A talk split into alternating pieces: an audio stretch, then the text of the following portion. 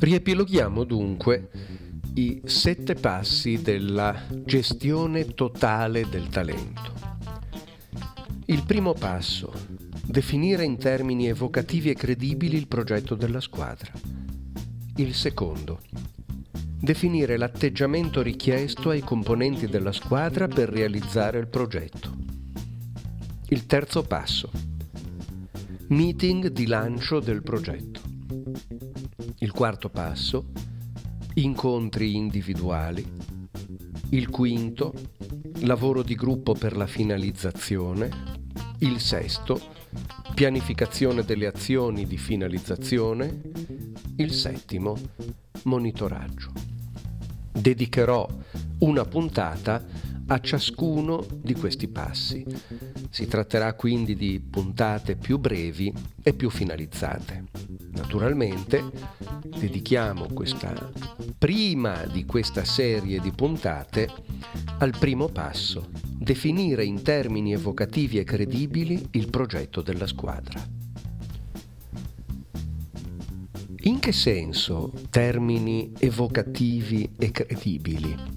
Occorre in sostanza coniugare l'emozione di una visione con la credibilità di una possibilità.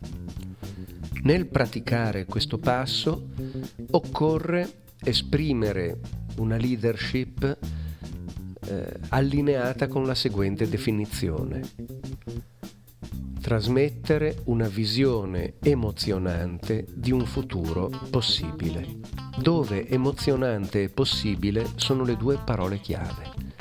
Occorre in sostanza non correre il rischio di porsi nei confronti dei componenti della propria squadra come un leader visionario, ma neppure come un capo orientato solo agli strumenti manageriali e quindi al breve termine e al risultato a breve termine.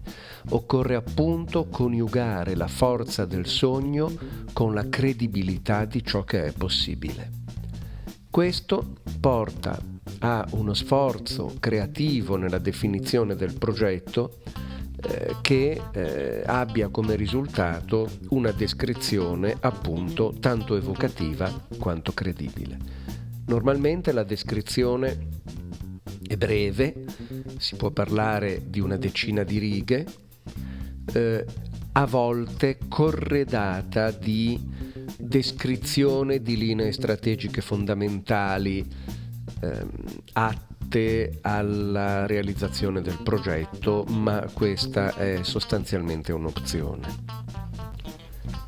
In molti casi è stato ritenuto utile e in effetti laddove possibile è suggeribile di organizzare un incontro informale. Molto importante che il setting sia magari un po' diverso da quello abituale, un incontro informale con i componenti della squadra nel quale con grande trasparenza si mette in comune la volontà di arrivare alla definizione di un progetto che rappresenti una definizione univoca per tutti e quindi rappresenti una sorta di bussola, e si chiede dunque ai componenti della squadra dei suggerimenti, delle indicazioni, degli input.